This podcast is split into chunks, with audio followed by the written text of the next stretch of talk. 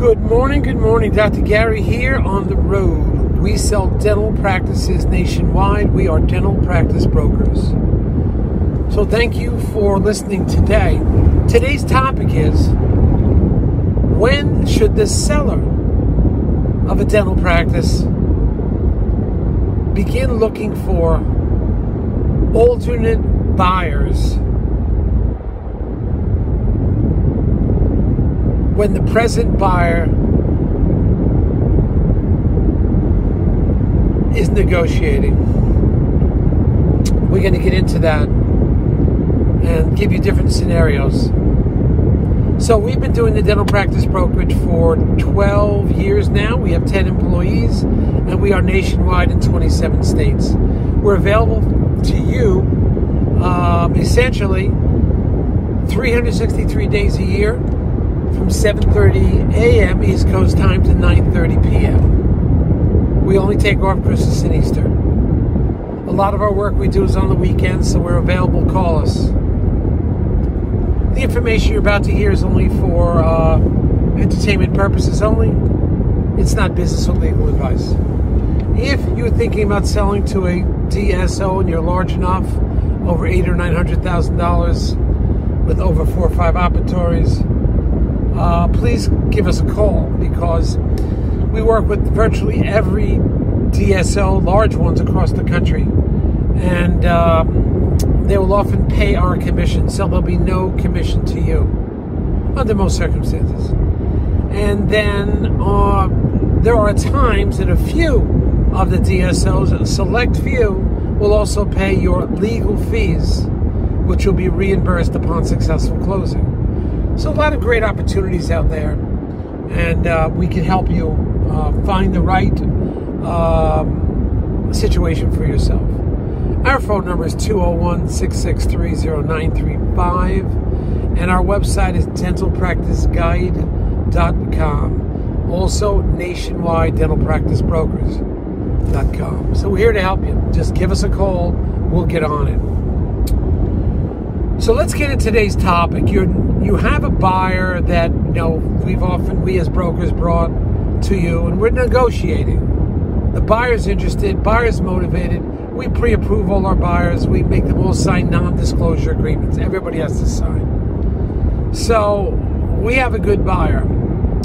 The buyer may or may not have made an offer at this time. We personally never, so to speak, shop the deal if a buyer makes an offer, we don't take that offer and try to go elsewhere with it, uh, and so to speak, shop it. We never do that. It's not worth our time. We're too busy. It's unethical. We simply will not do that. Um, and we, the number one reason, we don't want to lose the buyer. What happens? You do something like that, you screw around like that, you lose the first buyer because he's angry. And if the second buyer doesn't work out, you lost the second buyer. So you lose the first buyer, and the second buyer. The way to do it is to keep other parties, you can keep them interested. Tell them that you have a deal you're working on, and uh, it may or may not go through. But let's stay in contact. Let's communicate. Uh, now, certain letters of intent in specific language, you've got to take the practice off the market. Uh, we've got to abide by those rules. But at the same time, you've got to keep an eye open towards another buyer if the first one falls apart. And then the question is when do you start looking as a seller? When do you start looking for another buyer? Because you're getting shaky about the deal.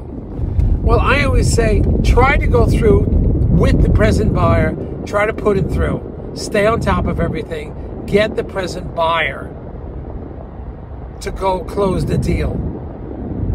At the same time, anybody you've had in the past or anybody that asks about the practice or calls back again that you've showed previously, you just be honest. We have a buyer, we're working with the buyer, but if anything changes, we're going to call you. Keep that door open at all times. And when I say all times, I'm talking about right to the closing table.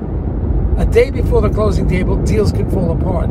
You've got to keep that deal open. You've got to negotiate, keep it open, and uh, keep your other buyers kind of in the game and say if it falls apart, we'll call you.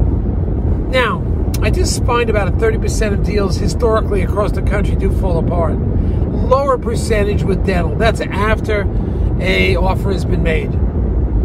Um, it's a little lower when you're dealing with the DSO. Maybe you're in the 20th percentile, 80% go through. But a number of them don't go through, unfortunately, but it does happen. So you've got to keep that buyer in the background, keep them rolling, and do the best you can with the present buyer because who's ever there is motivated. They want your practice. They have pre qualified. They're excited about it. You know, they're ready. So try to do the best you can with the present buyer and see if uh, you can put the deal together. It's a moving target. Now, what do you have to bear in mind is if you do go to another buyer, there's going to be issues, problems, etc., with the other buyer.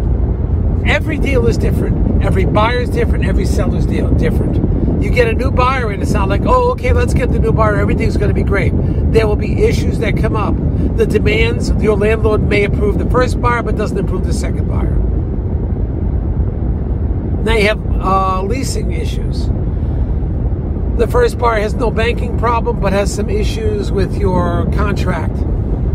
But then the second buyer has banking issues. What are you going to do? There's always a problem. Every buyer is going to have some kind of issue, has some kind of requirements. He's spending a lot of money. They're going to have those requirements, and you've got to be aware of that. So don't try to change buyers if possible. Stay the course.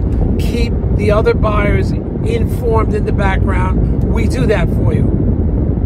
We'll have buyers, if we get a letter of intent, we'll tell them the other buyers that call we're involved with letter of intent. Really can't, you know, give you much new information about the practice, except what's out in the public.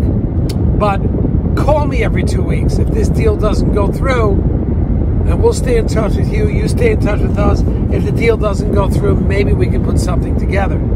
Keep the other buyer in the game, but you're not chopping the deal, and you don't negotiate with the buyer, you never reveal what the sale price is. We never do.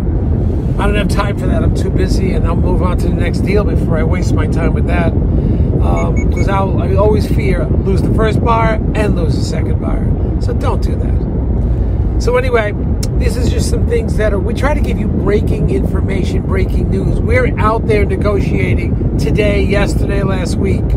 I will write a book one day, but I don't have time for books because everything changes. It's a moving organism. The information, the story about uh, as I mentioned in my other uh, videos, it is completely different in August 22. The employment situation of dental auxiliaries, it is completely different. It is totally changed. It is so difficult to get an employee now. That market has completely changed, and you got to be aware of that. The market's changed, so let's uh, you know hang in. Uh, realize there's always a problem. The next buyer is always going to have another issue and we'll get you through it. All right? Thank you for listening. It is a beautiful beach day. Get out there and make it happen. We'll be working on the weekend, but enjoying the beach also. So get out there. Great seeing you guys. Talk to you. Bye.